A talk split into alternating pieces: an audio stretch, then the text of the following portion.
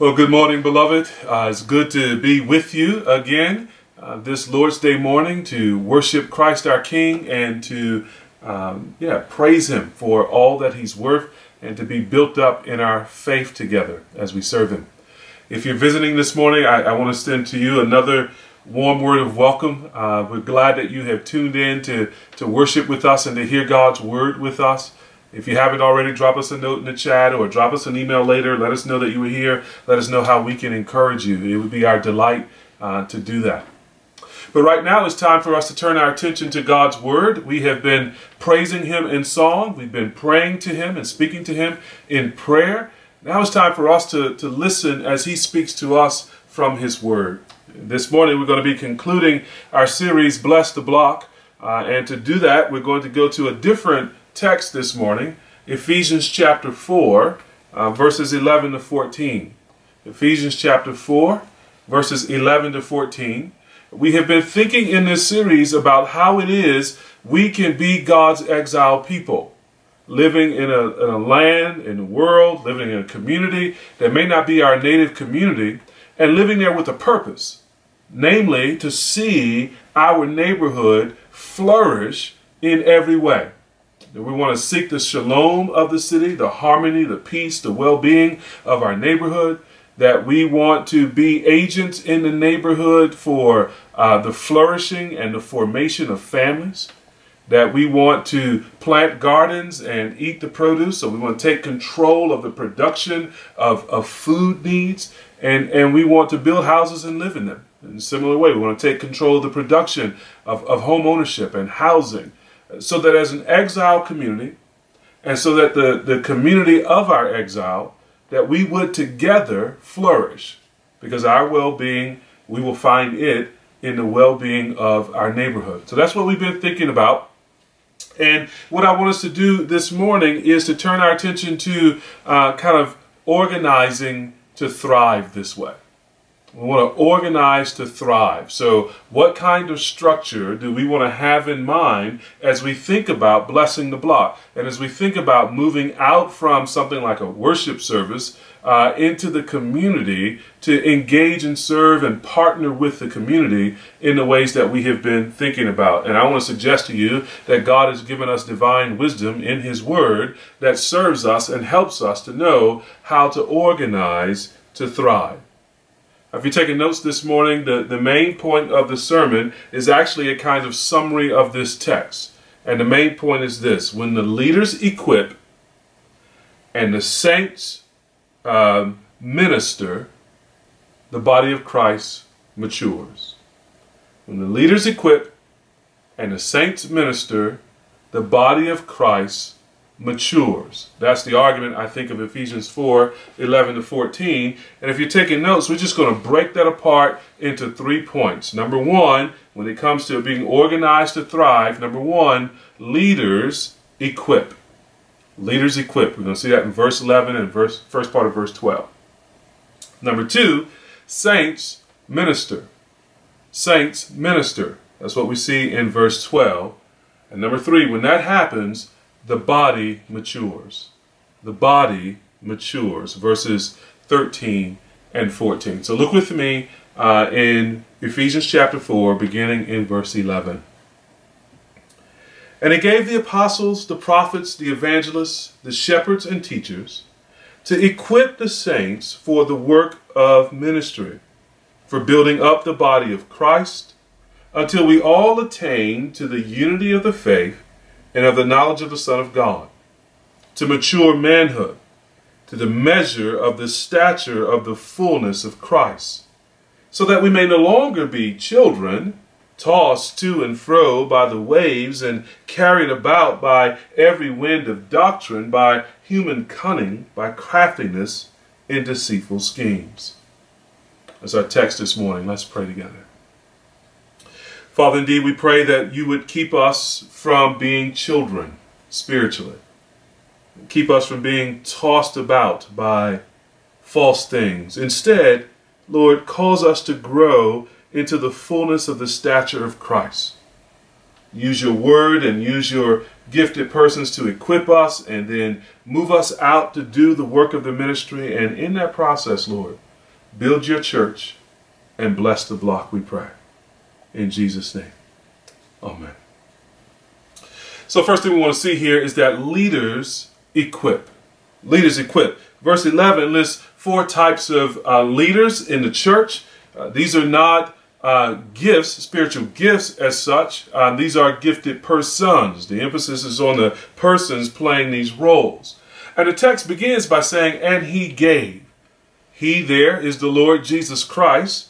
Uh, and, and what Jesus gives to his church in this text are leaders. Leaders who lead and serve in a particular kind of way. Well, who are these leaders? Well, first of all, we have the apostles.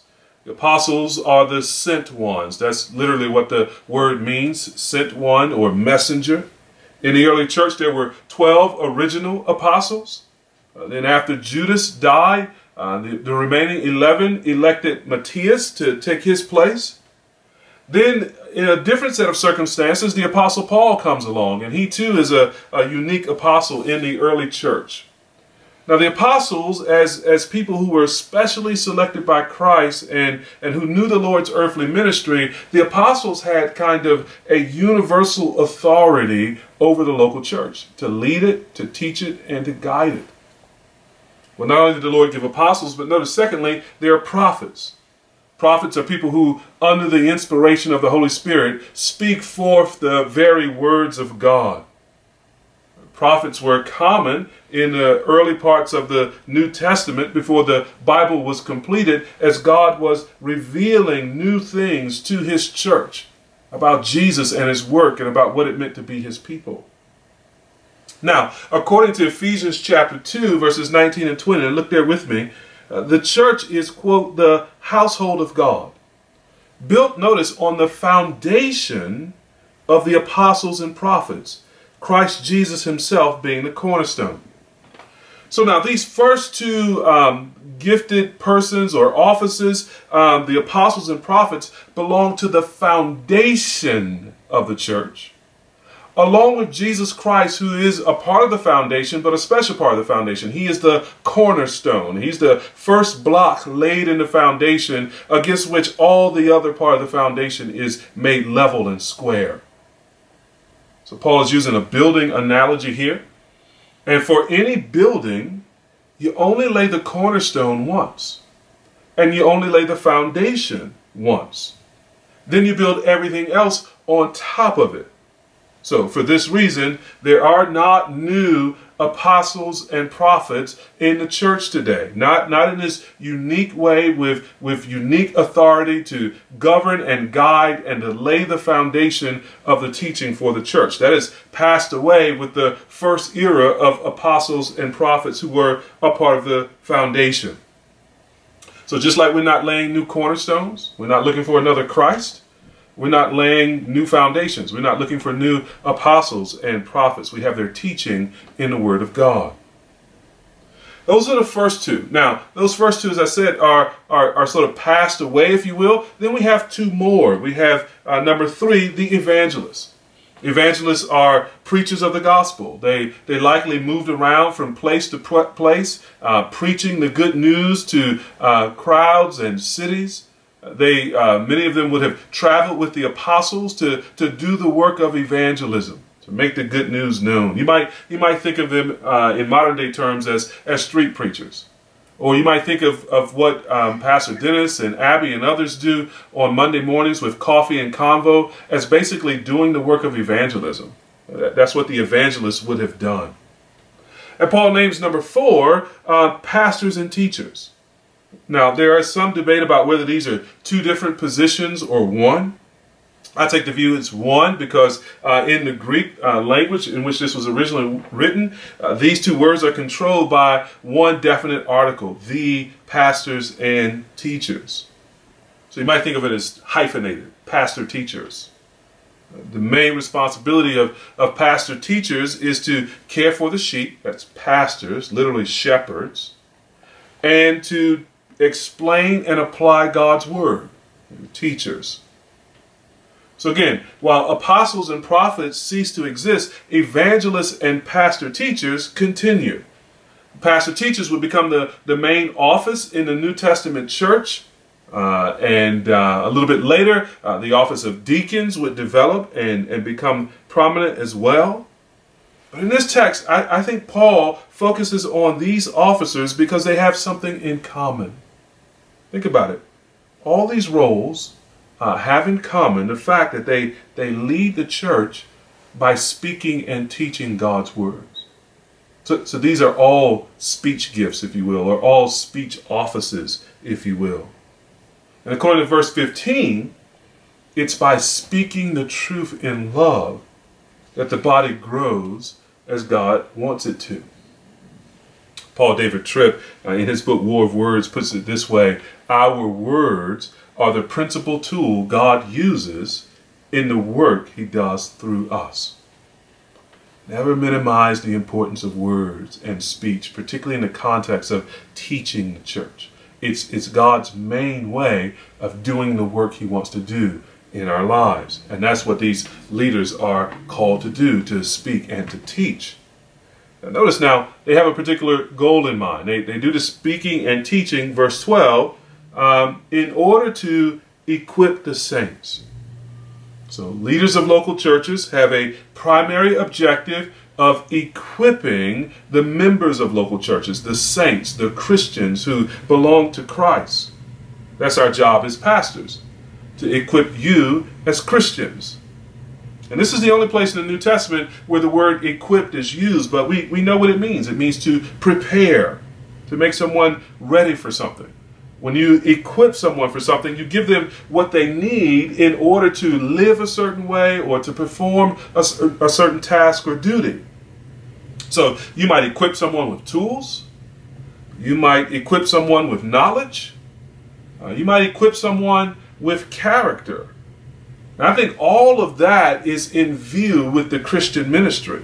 We want, we want to give the saints everything they need for life and godliness, to use the language of the Bible. We want to give the saints everything they need in the way of character, in the way of ability, in the way of tools, so that we might be men and women of God as God wants us to be from the earliest years of the New Testament church, the, the church has been careful to make sure that the leaders focus on the ministry of the word and prayer so they might equip the church. They've been careful to, to keep this part of the pastor's job description clear because it's vital to everything else that uh, is meant to happen in the life of the church. I mean, if a church that if a church allows its pastor to sort of uh, run around as pastors doing everything and um, serving everyone and, and leaving the ministry of the word, sooner or later they're going to find their pastors burnt out.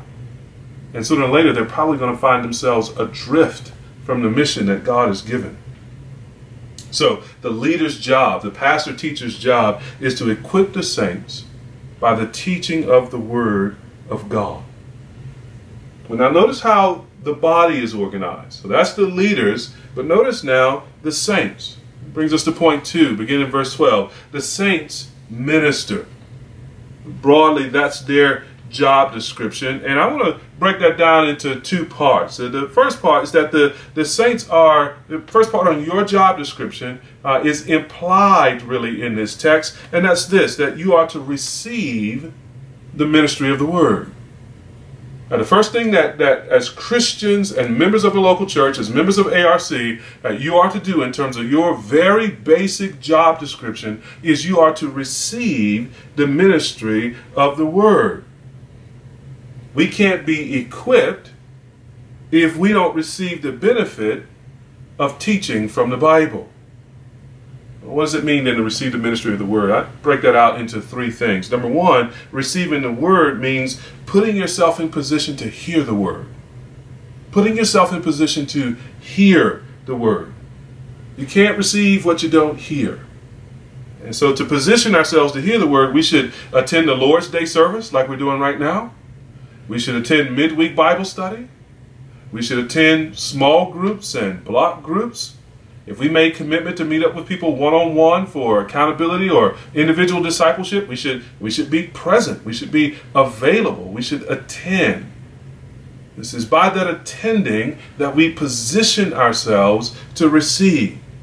And here's the second thing. Receiving the word also means developing an expectancy about the word, developing an expectancy about the word. See, it's possible to attend all the meetings of the church, to be there every time the door is open, but never expect to actually get anything from it. But we should come to God's Word with a kind of eagerness and excitement and anticipation that God is going to speak to us through the Word. We should come, Lord, uh, believing and expecting uh, what Isaiah 55, 10 and 11 says that, that God sends forth His word and He causes the word to accomplish what He wills. It, it's going to water us like rain watering the soil, and we are going to sprout up in bud and fruit and growth. We, we should come to the word with the kind of expectancy that Hebrews 11 uh, recommends. Hebrews 11, verse 6 says, Whoever would draw near to God must believe that he exists, must believe that God exists, and that he rewards those who seek him. That's expectation. So we got to come to the Word of God believing God is really there, God is really speaking, and God will reward me for giving attention to Him in faith. Receiving the word means developing an expectancy. But number three, receiving the word truly also means applying the word to our lives. So we got to position ourselves to receive it. We got to expect to receive. And then when we get, we've got to apply. So James chapter 1 verse 23 says, For if anyone is a hearer of the word and not a doer, he's like a man who looks intently at his natural face in a mirror. For he looks at himself and goes away and at once forgets what he was like. I've gotten to the age where I don't even need a mirror for that. I leave my office, go into another room to get something, and by the time I get into the room, I, I stand there for a minute like, what I come in here for? I didn't forgot, right? Well, that, that happens spiritually too. Now, we can hear the word and, and, and sit and be present, um, but then we turn away from the word and and we've forgotten what God has shown us of Himself and shown us of ourselves. We don't want to be that guy. Instead, we want to be the, the kind of people described in Hebrews chapter 5, verse 14. The Bible says there, solid food is for the mature, for those who have their powers of discernment trained by constant practice, that's application, to distinguish good from evil. So we want to apply the word to our thinking, apply the word to our feelings, apply the word to our actions. Uh, we want to make all of that application so that we are trained by the scriptures. And when we're trained by the scriptures, we will be receiving it and receiving it more and more. So, the first part of the saint's job description is to receive the ministry of the word as is taught by the leaders of the church and the teachers of the church, so that we are we'll see in a moment, equipped for every good work. Now, notice the second part of the saints' job description. The saints are to do the work of the ministry. Right? So the leaders equip, and then there's this next prepositional phrase for the work of the ministry. The word ministry means uh, basically service or appointment or assignment. Ministry here is general. It includes almost anything that builds up the body of Christ or advances the mission of the church in the world. The word comes from the same Greek word, uh, diakonoi, uh, that, that gives us our word deacon. So the entire church here, all the saints, are viewed as a kind of diaconate, as a kind of deacon ministry for the, for the work of the ministry. Have you ever heard the phrases every, every member ministry or the priesthood of all believers? It comes from texts like this, where it's clear that all of God's people are meant to be people who serve, who are servants doing the work of the ministry as God gives us instruction. So, if you're thinking about joining ARC or you're looking for a church home uh, or you're already a member of a church, one fundamental belief you should have is that if you are a Christian, uh, you should be a member of the local church who, who finds a way to serve, to do, to do the work of the ministry, to fulfill an assignment in service to others. Each and every one of us are to do that, to do the work of the ministry. That's that's the heart of the saint's job description here in Ephesians chapter 4. Well, how do we apply that? Well, number one, the call for the saints to do the work of the ministry is why we're asking every member to join a PSA team. Right? In those teams, we're trusting God to help us find our assignments. Now, we may have various assignments growing out of those teams, and that makes sense because we are we are also individuals, right? We have differing gifts, differing interests, and, and things of that sort. But the idea here is we're trying to create some organization um, that, that sort of gets us all engaged in doing the work of the ministry. So uh, join a PSA team, plug in, uh, find a way to contribute and serve in the ministry. Number two, in terms of application, notice here, it is not the leader's job to do the work of the ministry. It is the saint's job to do the work of the ministry. Every Christian and the church collectively uh, is, is called to, to take the equipping that comes from the leaders, that comes through the teaching of God's word, and to take that equipping and then to go out and to do the work that God has called us to do as a people. You see, the word of God has not had its equipping effect until the saints do the work of God in response. The word of God has not equipped us until we do the work of God that we're equipped to do. One of the most common questions I get uh, in the Q&As in Sunday afternoon uh, in response to the sermon uh, begins like this. What does it look like to? Or, or maybe it begins with, how are we going to fill in the blank? And you've probably noticed that my, my most common answer is, I don't know. I, I don't know. And here's the thing. In fact, I don't have to know. That's not my work. My work is to teach you God's word. It's actually part of your work to figure out what we're going to do, what work of the ministry God seems to be equipping us and preparing us to carry out. So it's not the pastor's job to, to come to the PSA teams and, and, and give you all the answers and, and, and sort of give you all the ideas, but, but that's the member's job. That's a, a member function. What we have to know how to do is equip you. And then you have to take that equipping and turn it into the work of the ministry.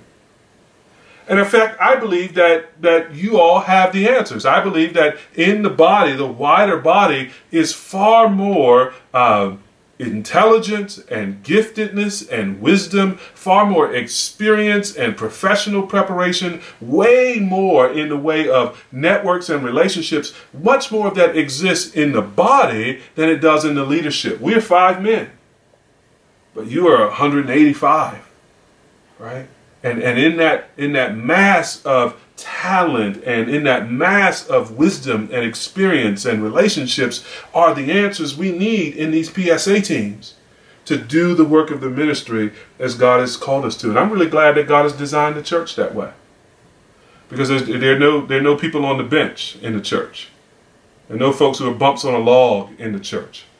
And it means that much more can get done in service to Christ and the community this way than if it all depended upon the pastors. If it all depended upon the pastors, ministry gets clogged up, jammed up, and, and doesn't flow forward. But if we sort of organize ourselves in such a way that the saints do the work of the ministry, a thousand flowers bloom. I mean, think about it. When we think about this congregation, there's some of you who have lived in a, in a neighborhood, you've been residents for all your life or for several decades. You know the neighborhood in ways that many other brothers and sisters don't. We need you. And, and there's some of you who are moms and dads, aunts and uncles with, with relationships in the neighborhood and with relationship skills that give you a credibility with people in a way that newcomers to the neighborhood don't have. We, we need you for the work of the ministry. And there's some of you who are community advocates. You've been working in nonprofit organizations or government agencies. You've been doing that for a minute. And so you know who the players are uh, in the community in a way that, uh, again, some other brothers and sisters may not. And so we, we need you as community advocates plugged into this work, helping us to partner. And, and there's some of you who are skilled workers in the congregation. I mean, some of you have literally built wings onto your house or could build a house from the ground. That that's skilled labor. That's vital for what we're trying to do in terms of providing for our own needs and providing for the needs of the community. And then there are others of you who are professionals of various sorts. There are doctors and lawyers and teachers and social workers. And in your professional calling, in your vocation, God has been equipping you for the work of the ministry. And so we have these conversations about what do we do about education or what do we do about healthcare. Um, you've got some natural. Um, professional training and wisdom and talent and interest that, that is essential to what we are trying to do. So I want you to understand that you are needed in this process. You are vital in this process. And that's by God's design. The work of the ministry is meant to be done by the saints. Let me give you another application from this then. The phrase says, do the work of ministry. It doesn't simply say sign up for ministry. That's your first step. Sign up, join the PSA team, but but that ain't doing the work. It doesn't say talk about what ministry ought to happen, right? So this isn't this isn't sort of giving anyone liberty to be Monday morning quarterbacks or professional critics, right? It says do the work of the ministry, get involved. It's a it's a command. Now we have freedom about what assignments we might choose and what issues we might work on and what, what sort of skills we might bring to bear. But the fact that we are to, in fact, do something is a command. It's clear. We're commanded to good works. We're free to choose our assignments, but we're not free to decide whether or not we will serve God in this way. He, he owns us, and our Lord has called us to this. So we need to be about the work. We need to play our part. We need to make our contribution. And listen, beloved, every part of the body of Christ matters. That's the argument of 1 Corinthians chapter 12, verses 12 to 27. You matter. There are no insignificant parts of the body you contribute to the whole, and the whole flourishes through your contribution, and you flourish as the whole responds to you in grace as well. So we need every player on the court. We need every person contributing. To do the work God has for us, we need all the people that God sends to us. So there's a place for you to play a part as God has designed it. Now, if you're thinking about joining ARC or joining any church really, I, I want to encourage you right from the break be ready to do the work of the ministry. Now, in our own practice here as a church, as as new members come in, like the, the five new members that we welcome this morning, um, we we sort of say, hey, take the first six months of your your your ministry here, your membership in the church, and make your main ministry just getting to know as many people as you can build the relationships first. And uh, once you kind of get settled in six in those six months getting to know us as a church and getting to understand more about our dna as a church then we, we expect you to sort of find ways to to do the work of the ministry uh, beyond that. And we'll see why the relationships are important in just a moment. This series has been about organizing us for that work. So if you take a look at the chart uh, on your screen the organizational chart on your screen you'll notice that we have pastors whose job it is to teach and to generally oversee. That's me and Pastor Tim and Pastor Tunde, uh, Pastor George, Pastor Dennis. Then you'll see that we have uh, five PSA teams at the bottom, sort of aligned with the five issue areas that we saw in Jeremiah 29, verses 4 to 9. And each of those teams, we, we pray and hope are, are working to sort of organize to have two or three co leaders for that area, for each area and they will form a kind of steering committee to make sure that the teams um, uh, coordinate between one another, share information, things of that sort. And then we, we, we may need to create uh, two or three deacon level roles uh, to help, again, sort of chair and coordinate and uh, to ride herd on the, the work of the ministry there. This will allow us to all focus on the jobs that God has given us in His Word. Pastors equipping through teaching, and saints doing the work of the ministry. So we want to be equipped and we want to be working. We want to be serving as God has called us to. Which brings us to our third point. So leaders equip, saints minister, the body matures. That's what we see in verses 13 or the end of verse 12 uh, down to verse 14. This is the, the sort of outcome of all of that equipping and serving. So, so the saints are to do the work of the ministry for building up the body of Christ until we all attain to the unity of the faith and of the knowledge of the Son of God, to mature manhood, to the measure of the stature of the fullness of Christ so that we may no longer be children tossed to and fro by the waves and carried about by every wind of doctrine, by human cunning, by craftiness in deceitful schemes. This really is a description of the, the Lord's plan, God's plan for how he matures his children. When the leaders equip and the saints minister, the body matures. The body of Christ, the church, matures. Notice there how how the text begins to describe maturity or uh, this process. Uh, equipping the saints and doing the work leads to, notice, building up the body of Christ.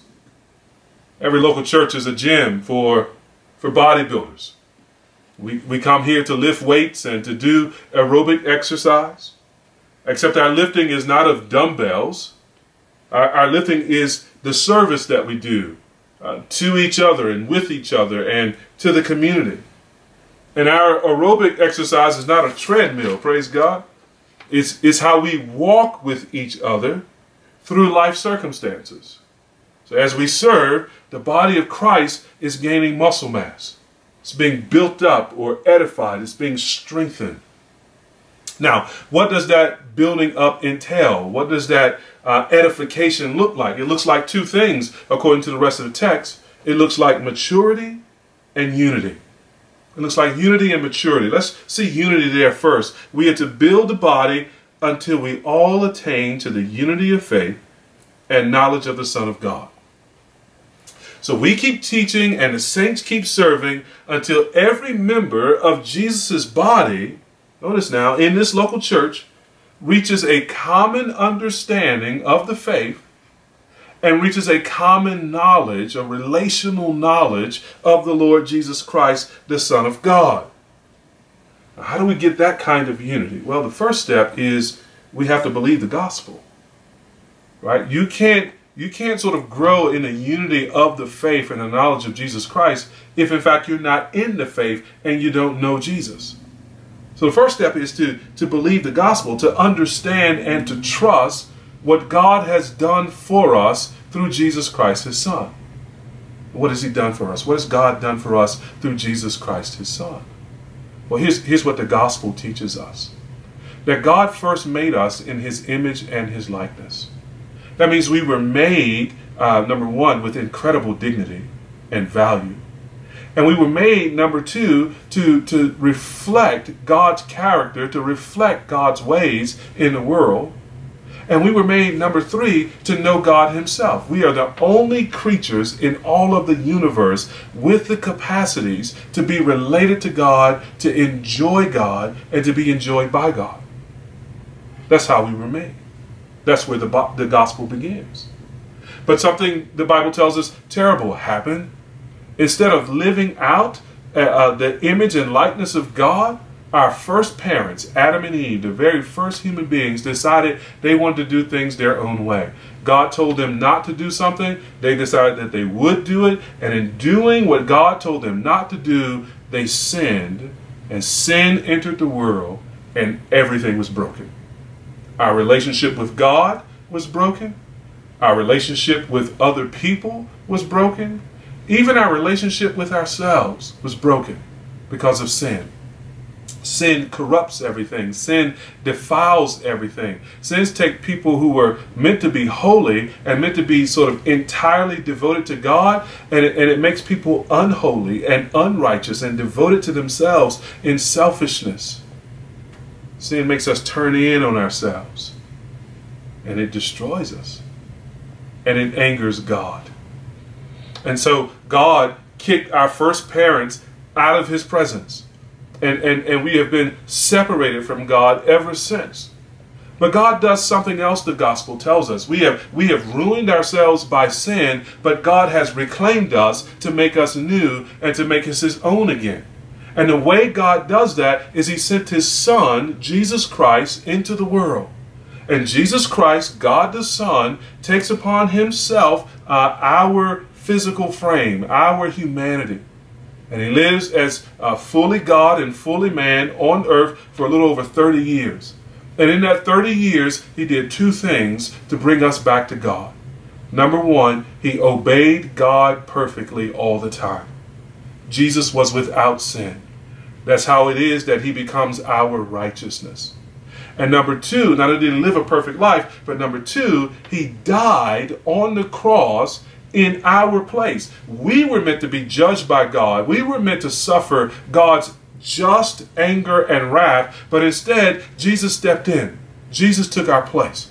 Jesus bore the penalty for our sin. And so all the anger of God against sinners was poured out on his son. So Christ was judged in our place. He was crucified. He was buried in the grave for three days. And on the third day, God raised him from the grave. He raised him from the grave to show that he had defeated death. He had defeated the grave. He had defeated sin. He had satisfied God's judgment. He raised him from the grave so that we too could live with God forever. That's the good news. God so loved us that he gave his son to rescue us from his judgment, to make us brand new creatures, and to bring us back to him so that we could live with him and so that we could reflect his glory as we were made to. Now, that's the good news, and you got to respond to it. So God calls all of us now to repent of our sins and to put our faith in Jesus, the Son of God as the one who rescues us from sin, as the one who is our God and our Lord, as the one we follow through faith. And this morning, you can do that right now. You can confess your sins to God. You can admit that you're a sinner. You can admit that you have gone your own way, done your own things, have sometimes disobeyed Him, and that you deserve His judgment. Admit that, that God already knows that. But admitting that changes your heart, changes your mind. And then put your trust and confidence in Jesus. That he is the Son of God, that he is the Savior who died on the cross for you, for you personally, that he is resurrected, and that he is alive and ruling, and that he is your ruler, your Lord. And follow him in faith, believing the promise that all of your sins are forgiven, that you are a new creature, and that you belong to God, body and soul, and begin to live for Jesus in that way. If you make that commitment this morning, uh, let us hear from you. We would love to encourage you and, and answer any questions that you have. Or if you have questions and, and you want to know more, contact us. Let us tell you more. We like nothing more than to help you understand this gospel. Because it's by this gospel, it's by this message of what God has done for you in Jesus Christ that you are brought back to God, that you enter into the faith, that you enter into the knowledge of Jesus Christ and you so take the first step with us in, in growing in unity in the faith and knowledge of the Son of God. But it doesn't stop there. We've got to go on. Once we believe the gospel and become part of the church, then our unity is further developed and further defined by our doctrine. Notice there's unity in the faith. Faith there refers to our beliefs in this context and not just our doctrine, but it is a unity in our walk, in our relationship with Jesus. So, so there is this reference to our knowledge of the Son of God. That's not just a head knowledge; that's a experiential, personal knowledge. So we are meant to grow together in unity in both belief and behavior. That we're to walk together as the people of God knowing the truth theologically about God and experiencing the truth uh, in our relationship with His Son, Jesus Christ. See, it's this kind of knowing of Jesus that helps us to be one as His family. It's this kind of unity that God desires for His church. And this is why unity is why we have new members review and agree to our statement of faith. Uh, the statement of faith is a document that we use to, to build up the body of Christ and to promote a common knowledge, a common knowledge of Christ and a common knowledge of the faith. And, and, unity is why in membership interviews, we ask everyone who wishes to be a member of ARC to tell us their testimony of how they came to know Jesus. If a person doesn't know Jesus and doesn't walk with Jesus, how can he know us and walk with us? And unity is why building friendships to encourage one another is so important. Look again at verse 13. It says, Until we all, we all, that means we must grow together in faith and knowledge of Jesus. This is a family affair. This is a team sport. So let me ask you a question. When will you relinquish your passive approach to friendships? When will you take a higher level, take another step in deliberateness and intentionality in cultivating uh, deep and wide friendships for mutual encouragement and unity in the faith and the knowledge of the Son of God. I know that building relationships can be hard, but it's worth it. So we need to lean in into this. We can't be unified by ourselves. No, no one can reach unity unless everyone does together. So we must first be unified with Jesus, and then we must be unified with each other. That's God's vision for maturity in a local church, or, or, excuse me, for unity in a local church. But He also has a vision for our maturity. Notice there, God's plan for the church is that we all together reach maturity as we equip and as we serve. Here's the formula equipping, equipping plus serving equals maturity. Now, Ephesians 4:13 defines maturity in two ways. It defines it positively and negatively. On the one hand, positively, maturity is mature manhood or adulthood. This is spiritual adulthood because it's defined by, notice, the measure of the stature of the fullness of Christ. It's a complex phrase there. In other words, Christian maturity is reaching the fullness of Jesus together as a church. That's the positive definition. The illustration here it's like buying, if you've ever had to buy um, clothing and shoes for children. Uh, my mom used to take me to uh, back to school shopping, for example.